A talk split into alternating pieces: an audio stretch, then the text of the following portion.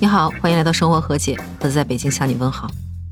跟您说，如果不是看新闻，我真的不敢相信，原来演员孙俪已经主编了两套儿童绘本了。这两天，她在自己的社交账号上发布了一个视频，来为她主编的第二套儿童绘本做宣传。在视频中，她细数了出绘本的各个步骤，从有想法到构思，到写大纲、编故事、画线稿、画分镜图，最后上色。可见这位孙主编是非常熟悉整个绘本的绘制过程。他自己调侃说，他天天给写手和插画师提意见，说他们已经快把他给恨死了，还开玩笑说他自己都觉得自己很烦，并且还在这个小视频里面收录了一些这位孙主编给各位工作人员提意见的场景。一会儿说这故事是不是太套路了？要不然就直截了当的说这故事大纲没主题，不精彩，太拖沓。对于插画师所塑造的角色形象也要求很严格，要不然就是造型不是很形象，不太适合给小朋友看；要不然就是对某个卡通角色的形象提出自己的意见。比如他说，灵缇犬的耳朵应该是竖起来的，不应该是耷拉下去的。作为一个插画师，看到这儿，我觉得这个甲方确实不太好对付啊。虽然说要求非常严格，但是看得出孙俪对整个团队还是非常友善的。他时不时的会为团队加油打气，希望能够通过这种反复的磨合，精益求精，为孩子们带来一个更为精彩的绘本。那说到这儿，您一定很好奇，这套书的名字到底是什么呀？它讲的到底是一个什么故事啊？这套书的名字叫《西西家族成长日记》。在视频里，孙俪告诉大家，这套书所讲的内容是围绕一个生活在一起的流浪小动物家族。每一只小动物在生活中遇到各种困难，他们是如何去化解的？而且他还说，希望这个绘本故事里能够融入一些流浪动物的知识，让小朋友懂得一些文明养犬的常识，把一些知识形象化，让小朋友很容易能看得懂，而不是进行一些道理的说教。另外，他还希望这些卡通形象能够更加真实，能够参照家里的一些小宠物的性格还有外貌，让角色更加生动、更加立体。在几个月的时间里，他们从几十个故事筛选、修改，最后选定了八个故事，包括《交通安全小标兵》讲的是交通安全的故事，《厨房历险记》讲的是居家安全的故事，《隔壁家的巨无霸》讲的是如何反霸凌，《抓小狗的怪兽》讲的是如何面对陌生人。另外还有愉快的一天、西西卡的超能力、家庭接力赛和爱装酷的小猫咪。后面这四本分别讲的是情绪管理、接纳自我、面对挫折和融入集体。看完这个新闻以后，我还到当当网上去看了一下，这套书正在销售之中。但是我所看到的只有前四本正在销售，这四本成为一套，叫做《我会保护自己》系列，适合的年龄段是三到六岁。绘本的画风挺可爱的，是那种软萌软萌的小动物们。价格也不算太贵，现在正在打折中，四本是八十四块钱。但是因为刚刚上市嘛，所以买的人也不是特别多，也没有什么评价。但是在新闻的评论区，有很多网友给出了评论，有人说看过，觉得挺有意思的；也有人说看过，好多都是图片，没什么太大意思，故事情节很一般。还有的网友质疑，这不就是别人把东西弄好了，他点个头吗？但是不管怎么说吧，孙俪确实是在努力把这件事能做好，希望他能给孩子们带来一套优秀的绘本。那说到这套书是孙俪主编的第二套绘本，我就很好奇，她第一套绘本的名字又叫什么呢？到网上一搜，发现她主编的第一套书叫做《陪你长大》，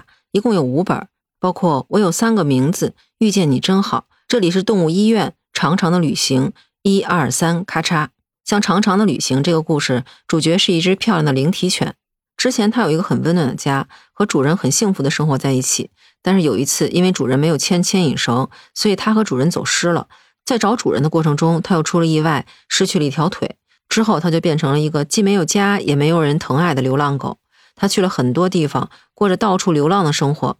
但是渐渐的，这只小狗不再难过了，开始用它那三条腿不停地跑跳。有一次，他搭上了一个火车，去到了一个开满鲜花的海岛，在那儿遇上了一只双目失明但是非常美丽的斑点狗。从此，他们就在一起开始了新的旅途。那在网上，我也看到了一些读者对他这第一套书的一些评价。有一个网友在二零二零年七月底的时候评价说，今年买的绘本里最满意的一套，强烈推荐大家一定要入。他家宝宝当年是两岁零八个月，非常喜欢看。大多数的读者对孙俪主编的第一套书的评价都还挺高的，觉得很温暖，很适合小朋友去看。第一套书的画风和第二套书也比较接近，都属于那种颜色饱和度比较低、比较软萌的画风。但是看得出来，在第二套书的卡通形象设计上，比第一套书更加成熟。毕竟咱们的孙主编已经经过一套书的历练，并且已经经过两年的打磨，相信会是一套小朋友喜欢的绘本。而且孙俪作为一个中国的妈妈，她可能会更清楚中国妈妈希望孩子能够了解一些什么样的知识。那作为一个插画师兼宝妈，在看新闻的时候，我也会有意无意的留意那些有关于绘本或者插画的新闻。我印象中，在这个月初的时候，就曾经在网上看到过这样一条新闻：有家长反映说，之前买过一套全球知名的绘本，叫做《不一样的卡梅拉》。这套书是从法国引进的，而且还获得了法国多项儿童文学奖。但是，也许是因为翻译的问题，或者是文化差异的原因。所以有些家长觉得，在这套绘本里面出现了很多不文明的用语，而且有些画也不太适合孩子看。比如说，有个段落，卡通人物之间对话是“滚出去，流浪汉！滚出去，流浪汉！快离开这儿，倒霉的家伙！”有位周女士就反映说，自己家的孩子很喜欢看这套书。她三岁半的孩子在跟同伴玩的时候，想都没想就说了一句“滚出去”。当时她觉得很奇怪，为什么孩子会说这么一句话？是谁教的呢？结果在家里翻绘本的时候，才发现原来是这套绘本里有这句话。另外一个叫悠悠的孩子的爸爸最不能接受的是这套书的第九本，叫我好喜欢他。这个故事里描写的是两只小鸡谈恋爱的情形，其中有一页描述两只小鸡在众多小鸡的围观下深情亲吻。那家长就挺不能接受这一点的，觉得自己的孩子这么小，接受这样的教育是不是有点太早了？当然，在这个新闻下面，有很多网友替《不一样的卡梅拉》这套书喊冤。觉得这是一套非常优秀的儿童绘本，而且他们觉得孩子总有一天会长大的，不要把他们封锁在真空当中。很大一部分人认为这些家长有点上纲上线了，而且希望不要因为这些原因造成这套非常优秀的绘本被禁售。其实从某种角度上来说，我觉得因为国外的绘本主要针对的是国外的孩子和国外的家庭，所以有些中国家长觉得里面的内容不适合现在自己的孩子看，也是很正常的一种现象。而且，其实现在国内的插画师也在努力的去创作一些优秀的儿童绘本。另外，还有像孙俪这样的有心人，在为孩子能够读到更有意义、更健康的绘本而努力。